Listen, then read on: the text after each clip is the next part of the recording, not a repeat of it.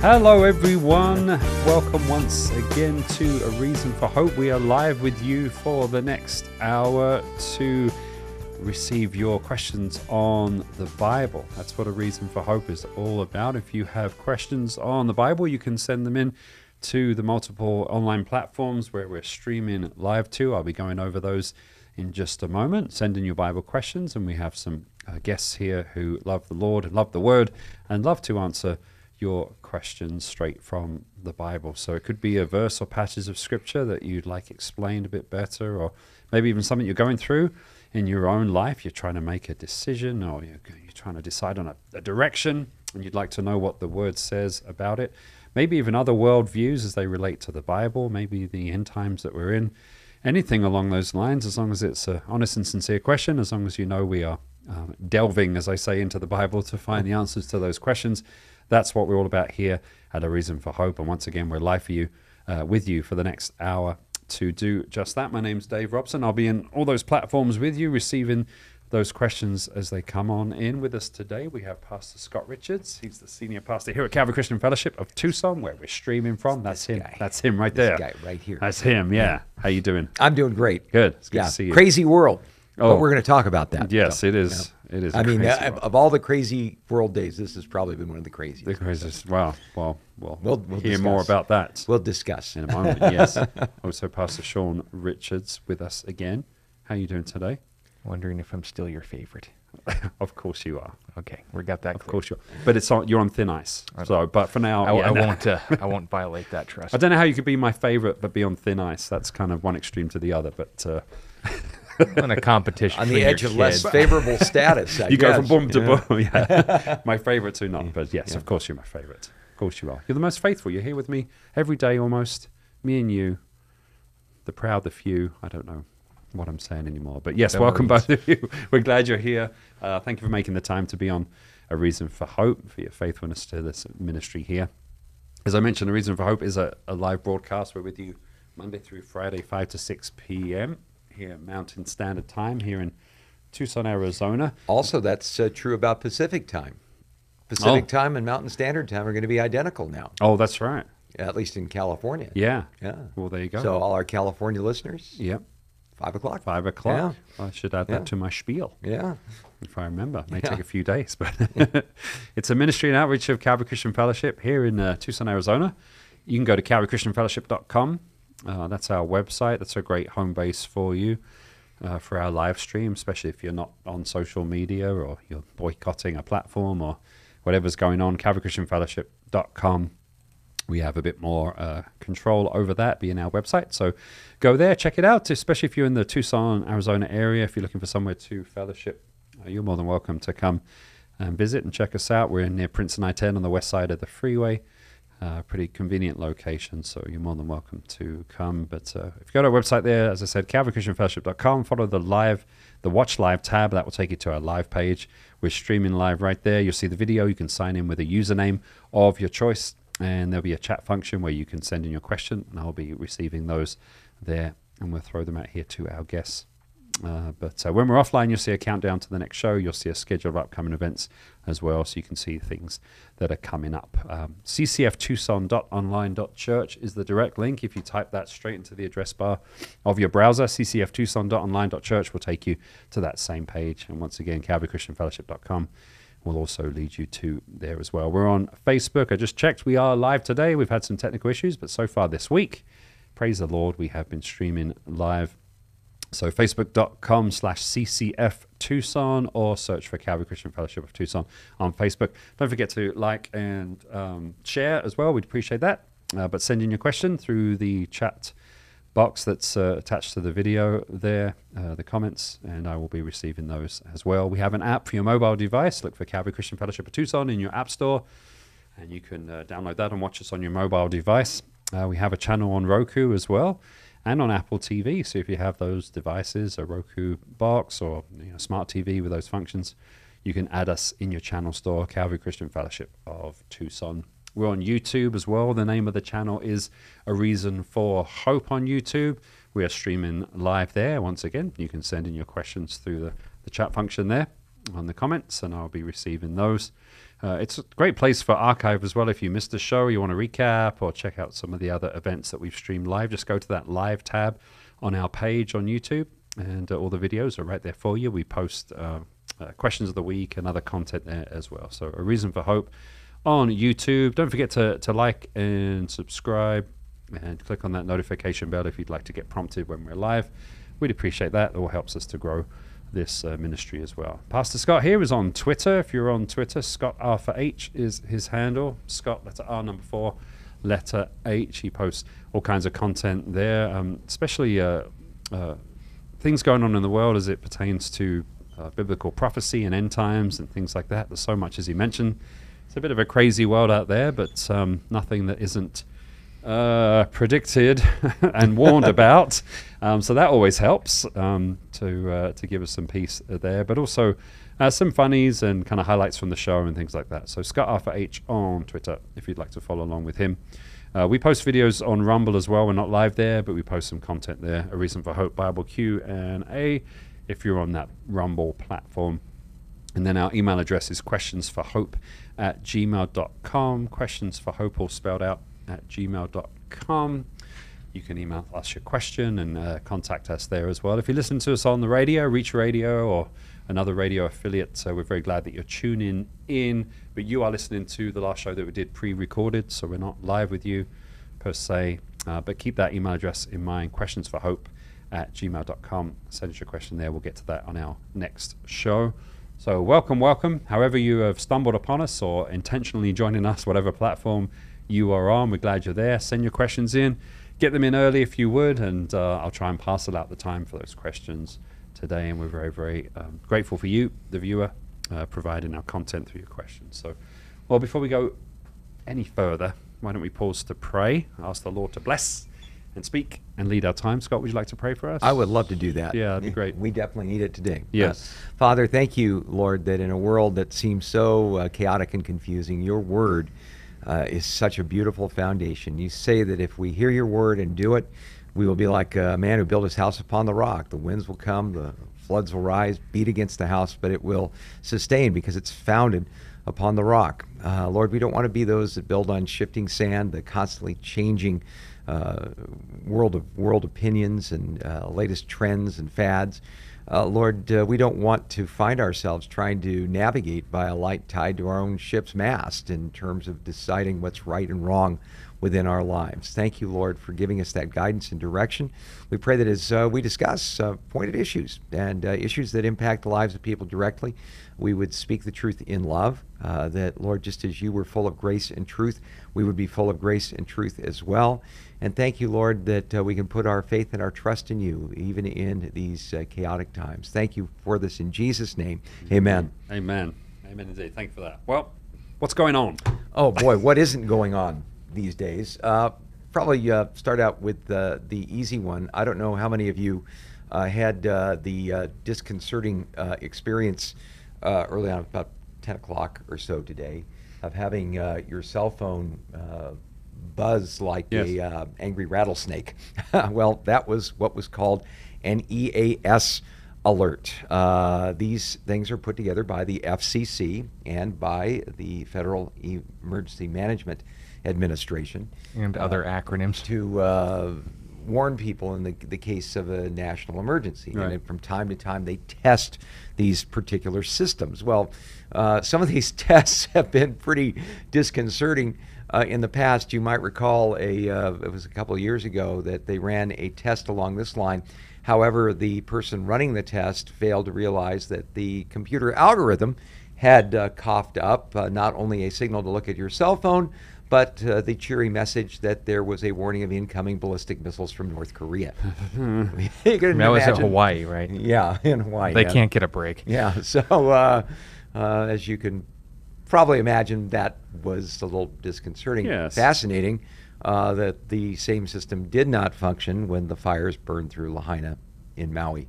Uh, so I'm, I'm kind of glad they're testing this uh, in the case that it's actually uh, supposed to work. However, whenever there is anything that affects people on a national level, anything that has to do with communication, anything, well, actually, that has to do with a lot of anything these days. Inevitably, there are the clickbait bandits, as we like to call them, who will immediately try to stir this up as being prophetically significant. One of the most interesting examples of this was that uh, there were some that were saying that if you have your cell phone on and the EAS signal comes on, you will have received the mark of the beast. Well, I think we just need to understand, uh, first and foremost, if that confuses you at all, if you're a newbie to biblical prophecy or your uh, understanding of biblical prophecy is limited to uh, uh maybe movies and things that you've seen on YouTube and such. Then you would be Uh, more informed than the person who made that claim. Yeah, well, the, the, the bottom line is this nobody is going to take the mark of the beast accidentally. Uh, we are told in uh, Revelation chapter 14, for instance, that the mark of the beast, which will be uh, a passport to participation in the last days world economic system, uh, will require a conscious decision to worship the Antichrist as God. Well, unless you were worshiping your cell phone at that particular moment as your personal deity, I don't think uh, that was going to be a very spiritually significant thing for you. Another uh, person uh, went so far as to say, no, it's not the mark of the beast, but if you received the, uh, the uh, COVID 19 vaccination, this particular pulse will transform the COVID vaccination into a form of the Marburg virus. Uh, uh, under that umbrella goes the delightful little condition known as Ebola. Uh, so, as you can imagine, um, well, uh, when asked, where do you get that information? Uh, how well uh, vague things and uh, intimations of saying that it was something that came to them in a vision and so forth. I don't know about you, but when I make health uh, care decisions, uh, vague things and visions really aren't my go-to, and they shouldn't be yours as well. So, uh, you know, why do these sort of things happen? Well, I think there is something that is prophetically significant about it. Uh, we hear a lot about disinformation these days, that uh, one of the ways that um, warfare goes on by other means is that different nations want people to believe things that just aren't true, things that are discouraging, things that are confusing. I really believe uh, the kingdom of darkness works the same way. If you can stir people up enough with enough chicken littleism uh, about things and uh, put them all under the umbrella of biblical prophecy, uh, before too long you flood the system with so much bad information that biblical information gets lost in the shuffle and people don't pay attention. Hence why Jesus warned about his coming being like a thief in the night. Ah, you know, who, who cares? So uh, I do think it's prophetically significant, and I think it is a call uh, to all of us as believers in Christ to get our convictions on biblical prophecy, especially the blessed hope that Jesus could come at any moment straight from the Bible, not from the latest postings you might see on the interwebs. So uh, that is uh, one thing to say. Uh, the other thing uh, that has uh, come up, and uh, we've been a part of it on our particular website, is we've been talking a bit about the big conference that was held at Andy Stanley's church last weekend. It, came with a fascinatingly uh, open-minded sounding title, correct? Yes, uh, the title is unconditional and it's intended to engage with families about LGBT matters. Yeah. And uh, as you may imagine, uh, for those of you who follow my YouTube channel, it gave no shortage of uh, inspiration as far as the joke material I use to engage with bad arguments uh, against Christianity or false claims made about other religions. Yeah. I have 12 ready. Would you like me to read maybe four? Well, uh, in in the fact that we're going to try to get the questions and be as succinct as we can about all of this, uh, uh, the uh, Sean McDowell uh, put out a, an hour and a half video, uh, an analysis that he did with a member of Greg Koukl's uh, Stand of Reason ministry.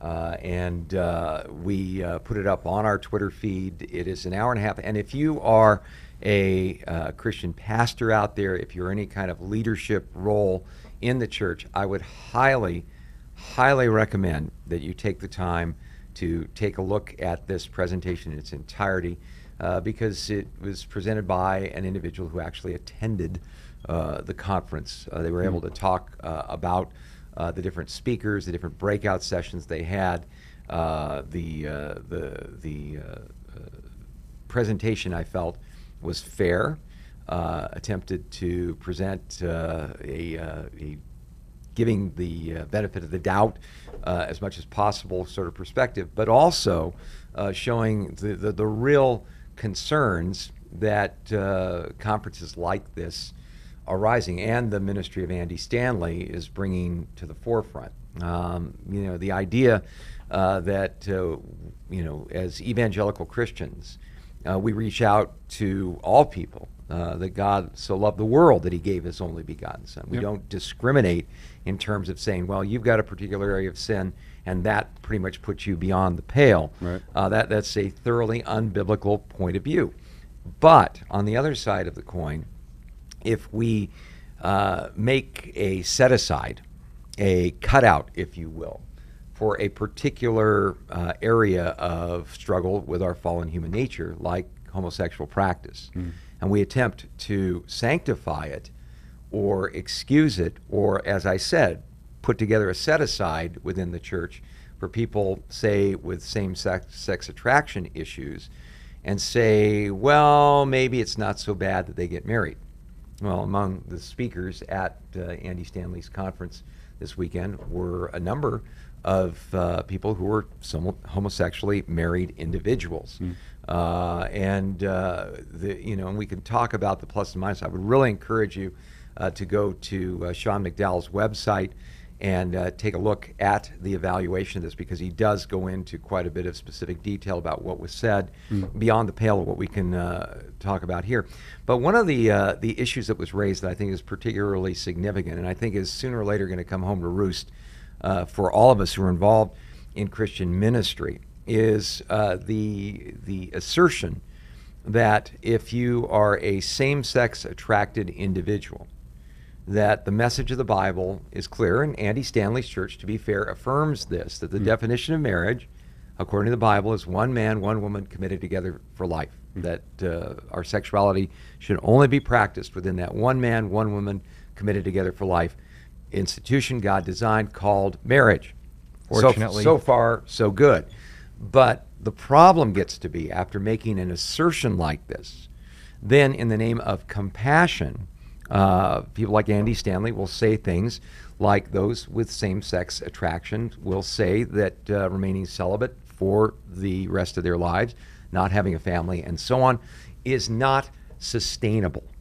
And so, because of that, an allowance should be made for people who are same sex attracted to enter into committed monogamous relationships, and we will call it marriage. Now, at first blush, you know, if you're not particularly biblically well versed, you go, well, okay, you know, potato, potato, you know, uh, you know, viva la difference. Uh, as long as they're in a committed relationship, what's the problem? Yeah. Well, here's the problem, and I think it goes back to this statement that asking someone with a same sex attraction to uh, practice celibacy as a believer in Christ is not sustainable. That, I think, is a huge, huge problem. Why? Well, first of all, God never calls us to do anything in our Christian lives without supplying all the power necessary to do so. If, say, uh, I am an individual who uh, is, say, heterosexually attracted, but is not married, God says that His will for our lives, presenting our bodies as a living sacrifice to Him, is to remain celibate, uh, to be able to possess your vessel in a way that honors God, as 1 Thessalonians chapter 4 has to say. It is only after we make that lifetime, one man, one woman committed together for life uh, uh, commitment, entering into that which God has ordained, what God has joined together, let not man separate, that we enter into the fullness of expression of the sexual relationship.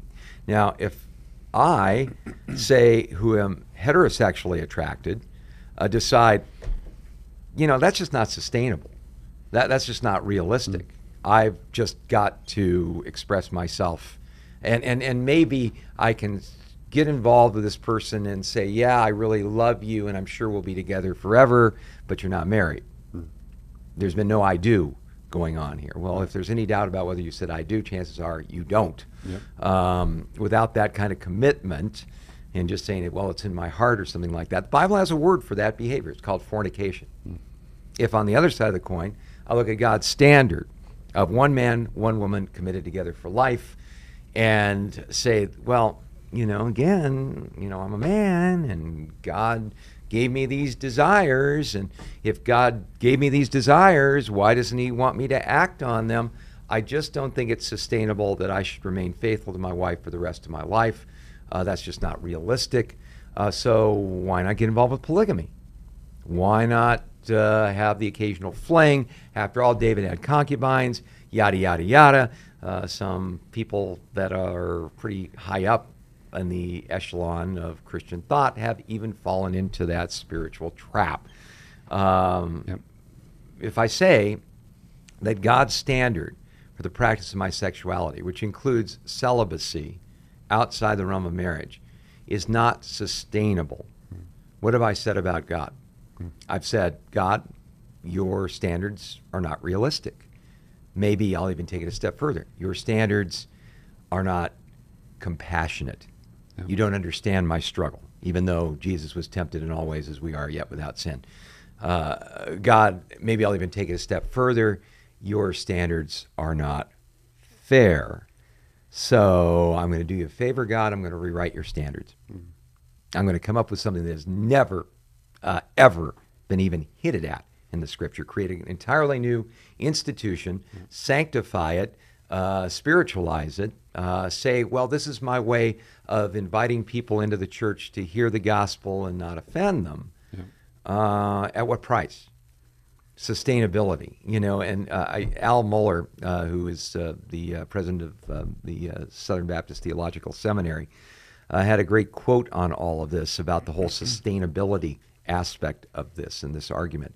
He said that the idea that a biblical mandate can be dismissed as, quote, not sustainable can hardly stop with same sex marriage.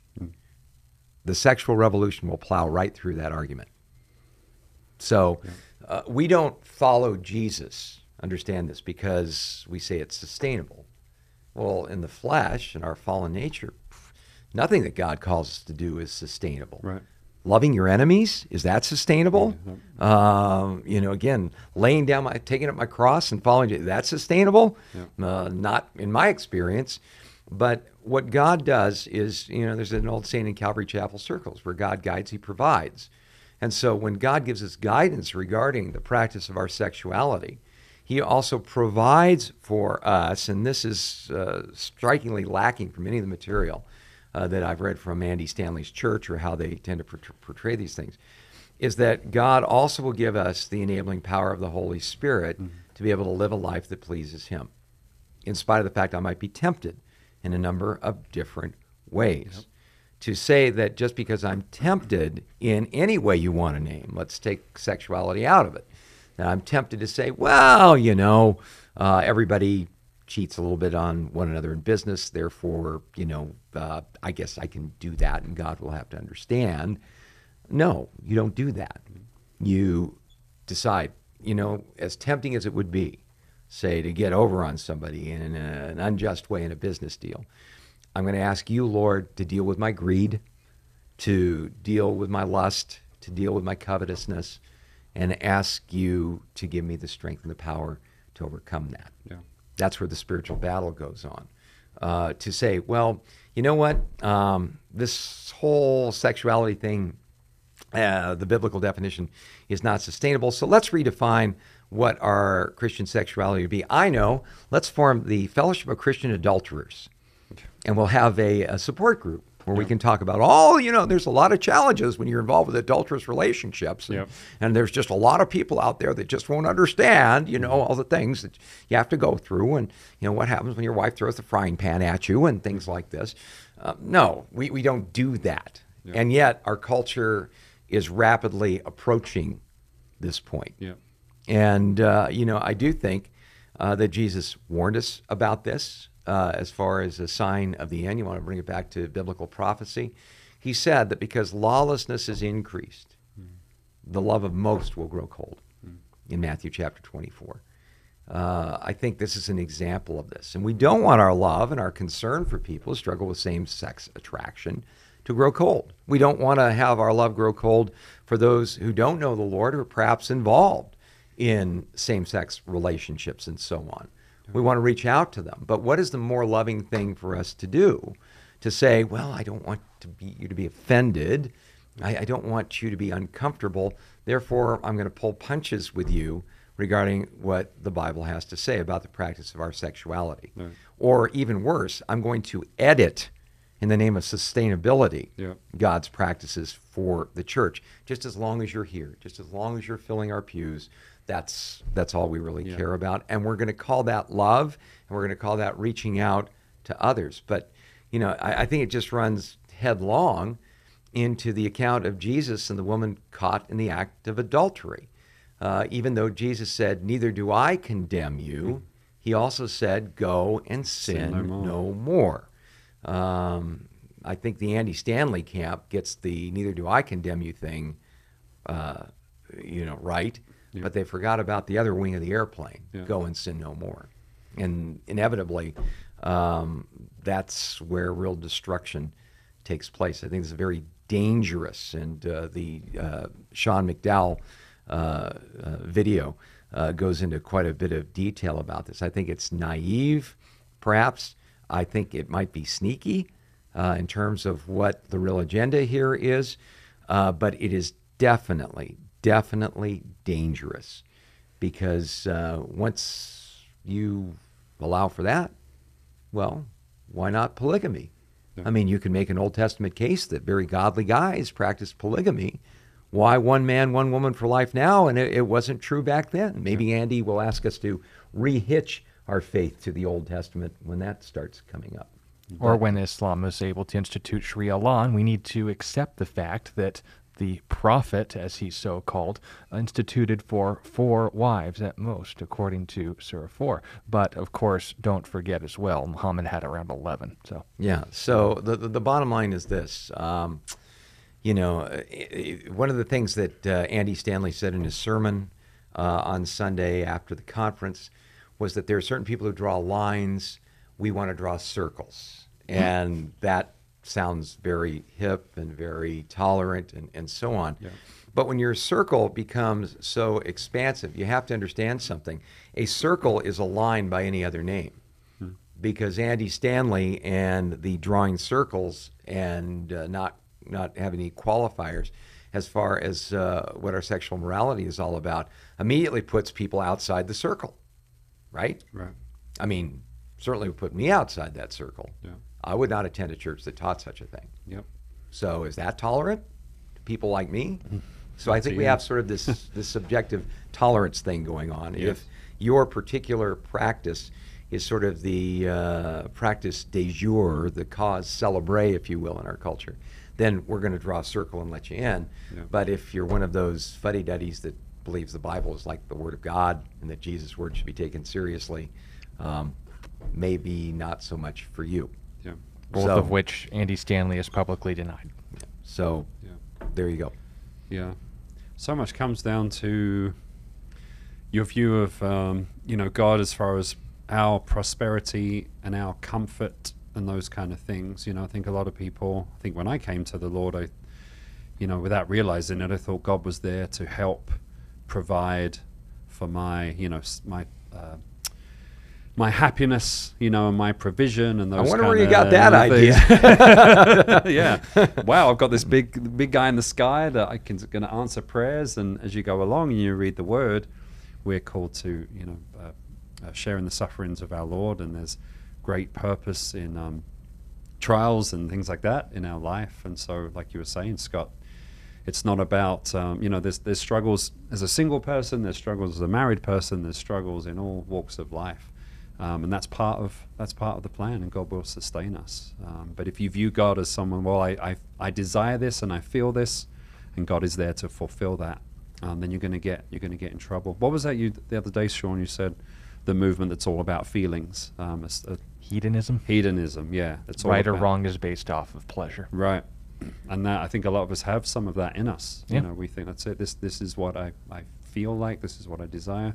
Yeah, so it that is- must be. It yeah. is the American religion right now. Yeah, yeah, very much. That's a real challenge to think through those things. Yeah. So um, let me uh, exhort you all, uh, if you want to see what I feel is very balanced, very level-headed uh, evaluation of all of this. Uh, the uh, you can watch it on YouTube. It's called Andy Stanley's Unconditional Conference Deep Dive Response, feature- featuring Sean McDowell and Alan Shlemon, who has been involved in uh, ministries dealing with this issue for about 20 years or so. So they, they know whereof uh, they speak. So uh, check that out. It's available on YouTube. It's available on a lot of uh, different things. We have a link to it on our uh, Twitter feed. Uh, but uh, you know, like I say, it's about an hour and a half. Yep. But it's uh, definitely time well invested. And I would say that if you are a pastor, a uh, Christian leader, a Bible study facilitator, if you're on a college campus, your high school, wherever, uh, I would really, really encourage you to invest the time to uh, take a look at this presentation. Yeah. Uh, I think it's very even-handed, uh, not sensationalistic at all, but doesn't pull any punches either. Mm, very good. And if you want to see me tease them relentlessly about it, I'll be uploading those videos on the 16th of October. Okay. right. Um, well, a question here. Um, often, Scott, you give us like a prophecy update. We have a question that's along those lines from Alexis. Uh, do you think that the current peace treaty with the UAE and Saudi has any biblical significance? The Abraham Accords, you mean? Yeah. Well, Saudi Arabia has not uh, joined the Abraham Accords yet. Uh, Lexi, we've talked quite a bit about the fact that there's a lot of movement in that direction, a lot of uh, back channel uh, communication between the Israeli government and the Saudi government. Uh, we are we have seen uh, Saudi uh, uh, uh, portfolio carrying ministers visiting Israel and vice versa, which was absolutely unheard of even a few years ago. So I do think that Saudi Arabia joining the Abraham Accords is uh, is something that we will see happening, and I think that is probably going to reshape uh, the whole uh, structure of the the, the Middle East. Uh, there was an article in the Jerusalem Post today about how uh, the Ayatollah Khomeini in Iran is strongly, strongly, strongly warning Saudi Arabia not to do this, even talking about abrogating their uh, peace treaty that they've kind of come to, their mutual defense pact that they've entered into, which is a pretty remarkable thing, especially when you consider the two different sects of Islam they, they represent. Uh, is this prophetic? Well, I think it's prophetic maybe in the sense of setting the stage.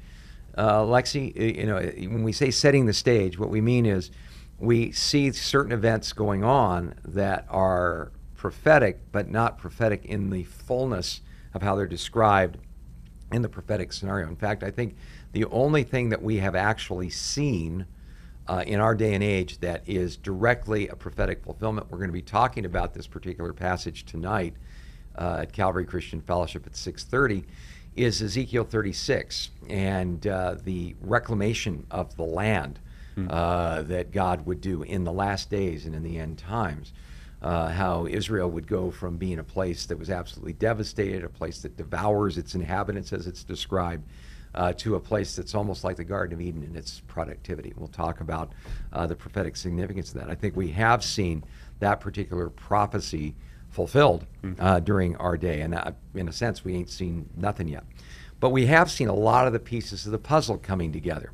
Uh, the move towards globalism would be uh, setting the stage. Yep. Uh, the World Economic Federation, uh, the one world government, uh, the idea of a cashless society uh, being uh, moved in those directions. That's not the mark of the beast, but it sure sets the stage for it. In the same way, uh, these agreements that are going on between nations in the Middle East and uh, the Abraham Accords and so on certainly can set the stage for what is described in the book of Daniel, chapter 9, as a strong covenant that the Antichrist will make with many nations that, among other things, will allow Israel to rebuild its temple on its historic site. Uh, is that the Abraham Accords itself? Not at this point. Will the Antichrist use the framework of the Abraham Accords to perhaps grease the skids towards that final agreement? Probably a likely scenario. Yeah. Very plausible. Uh, we don't know for sure. It might be a completely different agreement. But we do see a movement towards you know, intractable enemies who are just at each other's throats, Israel and all the nations around it, uh, suddenly coming to a sense of uh, rapprochement, as they would say in, in French. Uh, that they are learning to get along with each other and have uh, trade and, and defense and, and so on uh, coming together. So, uh, a pretty remarkable movement, a pretty unlikely movement in a lot of ways. Prophetically significant, we'll have to wait and see. It's one of those ones we go, hmm, we're definitely moving in that direction. Yes. But as far as a direct prophetic fulfillment, probably not. Great. Well, Alexis, thank you for that, that question. Hope that helps you out. Uh, question from Troya. Uh, does God ever put limits on himself? Why does he limit himself to the Bible? I'm not sure in what sense he limits himself to the Bible, but is there a sense in what in which God limits? Well, in the sense that you're uh, not going to get the straight story on him from the Quran. So, but I go guess ahead. in that, yeah. Speaking of Andy Stanley, I guess, yeah. um, when it comes to God limiting himself, the most plain answer is absolutely. Otherwise, he wouldn't be an ethical being. He limits himself from deception. God cannot lie, according to the book of Right. Numbers and quoted in Hebrews. God limits himself in terms of, you know, violating his own character. He cannot go against his own nature as perfectly good. God cannot violate our free will, not because he can't, but because he chooses not to. That is, in a sense, a limit of himself. He is, in fact, capable of limiting himself. Why? Because he, by nature, is a perfect being. He can't express or pursue things that would violate who he is fundamentally. And if we set up this horrible caricature of the argument of omnipotence and say, well, unless God can do everything, then God can't do anything, that the idea of someone being all powerful means that they also have to violate their capacity to have power it would be the equivalent of saying that, well, you know, can uh, God make a circle into a square? Something that is fundamentally rooted in his nature and the foundation of truth. Can he alter his own nature? And if not, then that means that you don't believe in this quote unquote absolute being because I made a ridiculous scenario that violates his nature. It's the equivalent of uh, not just squaring a circle, but say, redefining language into a married bachelor. We think that that flies in this world because we get more upvotes on it on social media polls, but the reality is that words mean things, and God and good both include that. So when we're talking about God, we're not talking about a being that does everything. We're talking about a being that is capable of everything, but that also has a fundamental nature. And that nature has been revealed to us through the Bible, which is why when people say, Well, I don't limit my revelation of God to the Bible, it's this slimy and underhanded way of not only dismissing the validity of Scripture because they're trying to get out of its authority, but also putting their own, usually experience or other sources of spiritual input in their lives that they respect in authority over the Bible. But notice the pincer trap. It's trying to get around something, not including something. That's the problem. So when you encounter this kind of blasphemy, we need to first be careful in the mindset of, well, I don't believe in a God with limits. Yes, you do. You are also someone with limits, not just in terms of physical strength, but of moral authority. And if you don't, then I recommend incarcerating yourself so that you aren't inflicted on other people. But if, on the other hand, we'd say, I don't believe in a God who violates his own nature, then you have to follow that up with, okay, where do you define his nature from? You can look at the what's called quote unquote the book of nature and say, well, I see the sunset, I see the stars, I see the galaxy, and I see that there must be something greater than me, but I don't go any farther than that. That doesn't show you that the God of the Bible exists. That's not going to save you, that's not going to create fellowship with you, and most importantly, that's not going to deal with your sin problem. The fact that you acknowledge something bigger than you means that you have eyes. But if you have the wherewithal to acknowledge if God has spoken, that I'm not resorting to speculation, as we often say, but revelation. What has God spoken about himself? I don't limit God to the Bible. I understand his limits by nature through what he said. And if you dismiss his ability to speak for himself, then whatever you're worshiping is A, not the God of the Bible, and B, not a God that you worship, because now you dictate to him what he is and isn't allowed to be. Yeah. Yeah. You know, the other thing about uh, can God limit himself? Well, certainly he can. He did. We are told, according to uh, Philippians chapter 2, uh, when he took on human nature in the person of Jesus Christ. Uh, fascinating passage that describes this, again, in Philippians chapter 2 and verse 5 says, Have this mind be in you, which was also in Christ Jesus, who being in the form of God, did not consider it robbery to be equal with God. The idea of robbery is something to be held on to. He willingly let go uh, that uh, that being in that status as God. But he made himself of no reputation, taking the form of a bondservant and coming in the likeness of men, and being a, found in appearance as a man, he humbled himself and became obedient to the point of death, even the death of the cross. Well, we should all be grateful that God can limit himself because when he took on a human nature like ours in the person of Jesus Christ, that was limiting. Uh, when Jesus was here, for instance, uh, he got hungry, he got thirsty, he got tired and needed sleep. Uh, these were all things in his human nature that he would never experience in his divine nature. But he limited himself. Why? So that he could be the pioneer, if you will, the the uh, the one who leads us in the faith, Yep. uh, the the one that has been tempted in all ways as we are, yet without sin. Uh, so you know the idea: can God limit himself? Well, yes, he not only can, but he has. He limited himself to the point where Jesus was willing to die in our place in his humanity, limited. He could experience pain, suffering. He could go through death. In his divinity, he could offer a sacrifice of eternal value that would pay the price for your sins, my sins, the whole world's sins, past, present, and future. Yeah. So we should be very glad that we have a God who limits himself. Yeah, that makes sense. Yeah. Uh, Troya, yes, thank you for that question. Appreciate that. Good question. Hope that helps you out with that discussion there.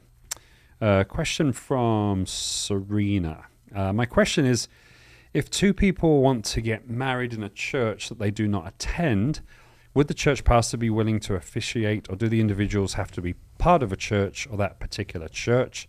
She said, I'm sorry if that's written weirdly. No, that makes perfect sense, Serena. Um, so basically, I thought be, the question is, you know, different scenarios in marriage. I think we've seen a lot here, even at CCF, people wanting to get married. How do we handle that? People from outside the church, inside the church? Well, there's no like set biblical mandate for how a pastor is going to involve himself in those outside of where he gathers. The definition of church isn't a building or even necessarily a fellowship or a denomination. It's a gathering of like minded people. So, as long as you fit that definition, then I think there's no breach of conscience on the pastor's part if he were to go to someone sincerely seeking to be married and to recognize and officiate that in a biblical way. The only withholding, I think, that would be pretty universal, and each church is going to have what's called bylaws, just a legal approach to what they are and aren't going to do. Um, if, say, for example, they were a part of a cult, uh, Mormonism, for instance, and they were asking to observe the celestial ceremony of marriage, where upon this covenant they seek to become a god and goddess through obedience of gospel ordinances put forward by a paint huffer. That's not something that a pastor would, in good conscience, be able to perform. Not because they go to a different church, but because they are asking him to participate in something fundamentally against what biblical marriage actually is. Uh, if they were like we were talking about before, in a hedonist uh, lifestyle, not just homosexuals, but say they had been living together and stuff. Um, our policy here at church is that if they're in that living situation, uh, we would encourage them to separate for a time, a couple months, and uh, and specifically engage in couples counseling before marriage, so that to be as direct as possible, the commitment sticks, that they know what they're getting into before they take Right. the oath. Um, if, for instance, they were in a situation where, you know, uh, non believers or if they were just trying to get something signed on the paper, there may be some wiggle room as far as that's concerned. Like, say you're serving as a chaplain on a military base and you don't want to make a fuss about it. I would say you could probably think things through and maybe go the counseling route. My approach when dealing with non believers that wanted to get married was to start the counseling session with the gospel and see where that goes. Hmm. But the point of emphasis is that as long as there's a mutual understanding of what marriage is, then where they're getting married or where they're getting fed the word of God is a secondary of secondary issues. Yeah. Yeah. To I- add to that? well, I would agree, and I've been in situations where I got conflicting uh, information. There was a couple uh, that came to me and, uh, and wanted to get married, and uh, they weren't a part of uh, the church I was serving in at all. It was Calvary Costa Mesa, and I remember uh, talking to Pastor Romaine, the former Marine drill sergeant, and uh, he had uh, decided take on it. He said, "Well, you're a minister of Jesus Christ, right?" And I said, "Yes." Well, if they're not in Jesus Christ, then you have no business marrying them. And Wow. you know, I thought, well, they are two non-Christians, you know, Yep. and and so I thought, well, you know, that, that sounds like solid advice. Well, fortunately, I followed up and talked to Chuck Smith about it, and he said, oh, I I do the wedding. He goes, I've done a lot of weddings uh, with non-believers wanted to be married. First, like you mentioned, Sean, it gives you the chance to share the gospel with them. Yep. But secondly, it also gives you the opportunity to be able to create a uh, bridge, a relationship with them. And Chuck said, when they have problems, and they will, uh, they're going to probably come to you, and you'll have another opportunity to be able to perhaps lead them to Christ. So, uh, you know, the Bible does speak against uh, being unequally yoked. And if one person is a believer and one person is a non believer, you know, to me, that's not one that I would officiate. Uh, I would draw a line at that particular time. Right. Uh, and, you know, I would just say, you know, you guys want to get married, you know, you have the opportunity to do it the Justice of the Peace and all this. And, you know, we would hope you would, uh, you know, continue to be involved uh, and, and hear God's truth and hopefully reach that person and you know, really emphasize that person how important it is for them to come to know the Lord.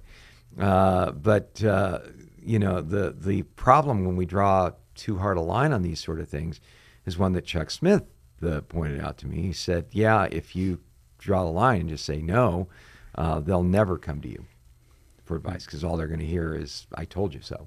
So, you know, I just think we have to have our own convictions on that particular issue. If we're going to do a wedding, we have to realize that marriage is a very high and holy thing, and the only kind of weddings that I can do are Christian weddings.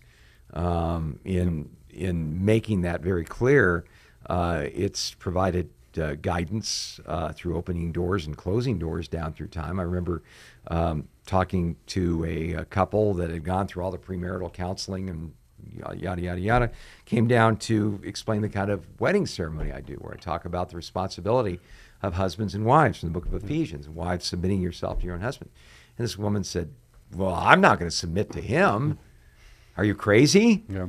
yeah, I mean, she was really offended by that. I go, well, this is what the scripture says, and went on my way to explain what it means.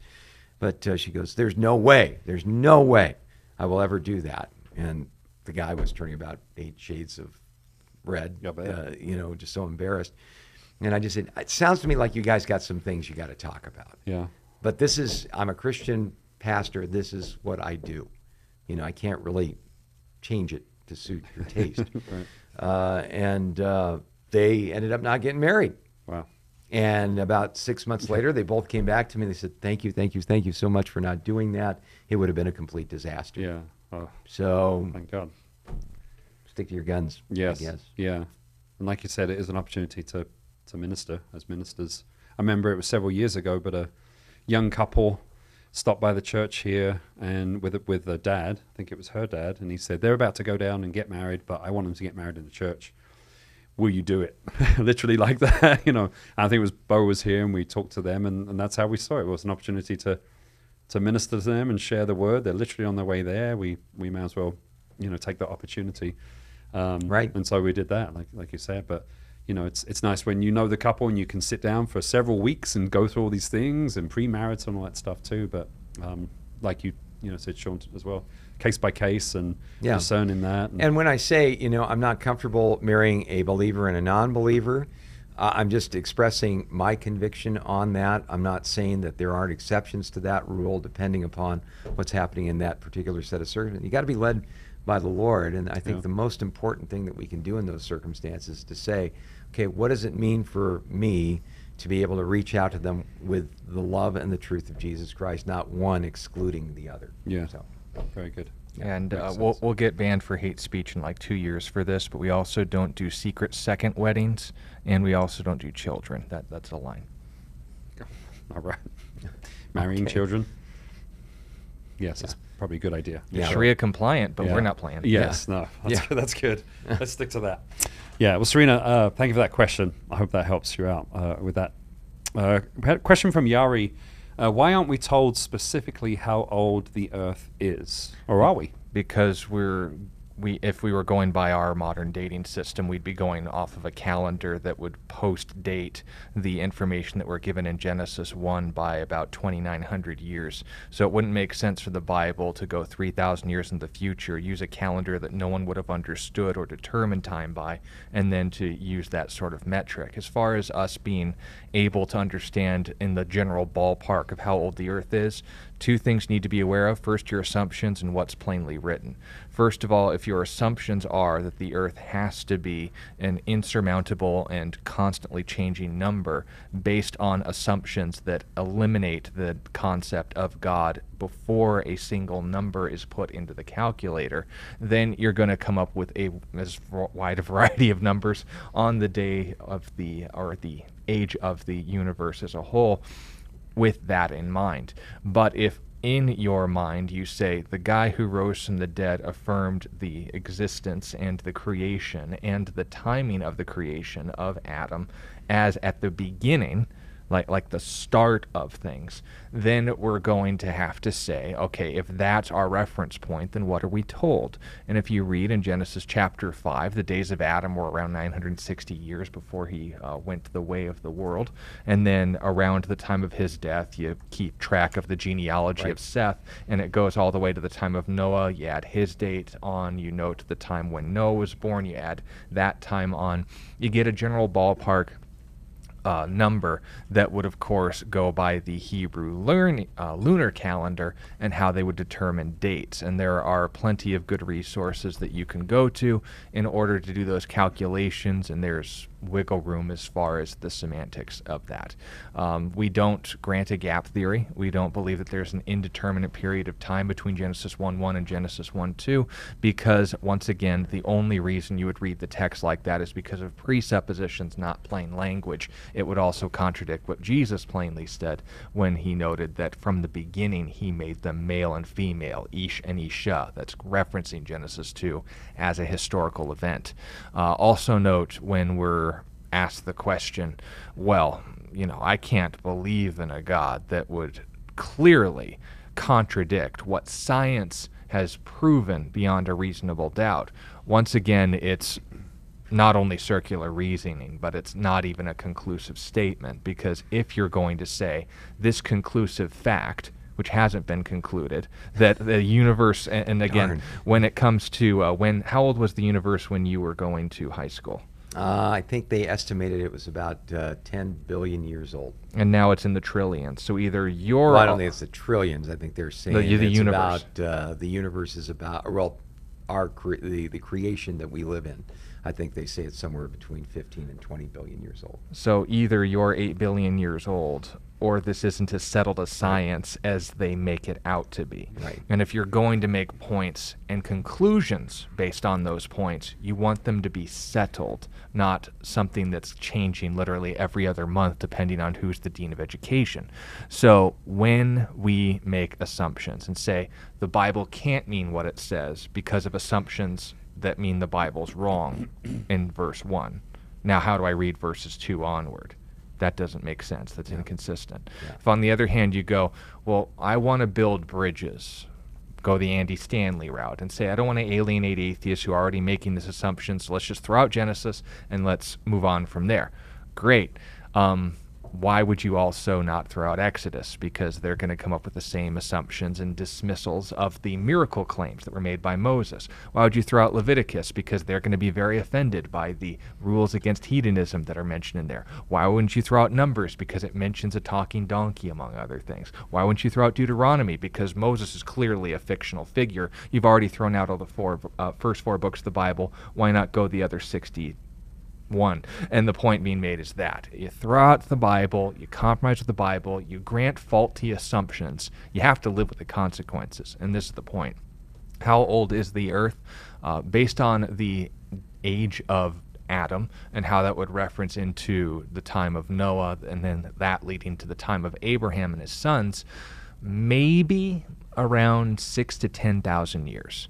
And if you have a problem with that, you can take it up with the guy who made it. But if it's different, I will stand rightly before him and say, I just took what your word says, and I think I made a few good assumptions that you knew what you were talking about when you said that you made Adam within the first week of creation. So, making that reference that not one year had passed, then calculating those years, that's the reasoning. Now, as far as, well, what of our modern calendar? The Gregorian calendar was written in the 16th century, so obviously they're not going to reference that. They're going to use landmarks, they're going to use references to the people's ages and dates, and that's how they come to those conclusions. If you have a presupposition that dismisses the Bible before reading a word of it, then why do you bother reading it at all? That would be how, or rather, why we're not told a specific date, first of all, because our calendar is different and how they dated things were different, but also the mm. controversy as to why this comes up is because of presuppositions, not because the Bible's unclear. We just need to basically pick a side and say, this is my tribe, and while I don't know how all of the semantics fit in, well, the um, nature of the redshift determined with the Hubble te- telescope that isn't too far from where we're doing this recording, actually. All that's going to either fall or stand on whether or not Jesus rose from the dead and his affirmations are more authoritative than the guesstimations by atheistic scientists, and that's the point. So, what about isms? What about this? Uh, factor? What about this uh, calculation based off of the singularity endpoint? There's been bigger minds than both of us put together, Yari, who have theories as to how that would work as far as the dilation of time traveling at the speed of light. It would be perceived differently, the white hole theory, and plenty of others. But the fact of the matter is, we stand or fall on Jesus of Nazareth, and if we work out from there, his claims were that Genesis should be taken literally. And as far as historical claims are concerned, I don't think it changes much else beyond that. Mm go. Well, we're out of time for today, but we're going live again in um, 30 minutes for our service here at Calvary Christian Fellowship, Book of Ezekiel tonight. Yeah, right? yeah, wild passage, well, prophecy fulfilled in our days. Wow. So again, yeah. on the same channels we're on, just in half an hour, we'll be live again for our service. Or if you're in the Tucson, Arizona area, come on down. You could probably get here from most places in town in 30 minutes, yeah. if you're careful. Uh, but God bless you. Thank you for your questions today. We're back again tomorrow, same time, same place. God bless you guys. You've been listening to A Reason for Hope. Thank you again for joining us as we continue our journey through God's Word, one question of the heart at a time. Until we meet again, we would love to connect with you. You can text or email your questions to questionsforhope at gmail.com. You can also find out more about our ministry at calvarychristianfellowship.com. And be sure to join us next time on A Reason for Hope. A Reason for Hope is an outreach ministry of Calvary Christian Fellowship in Tucson, Arizona.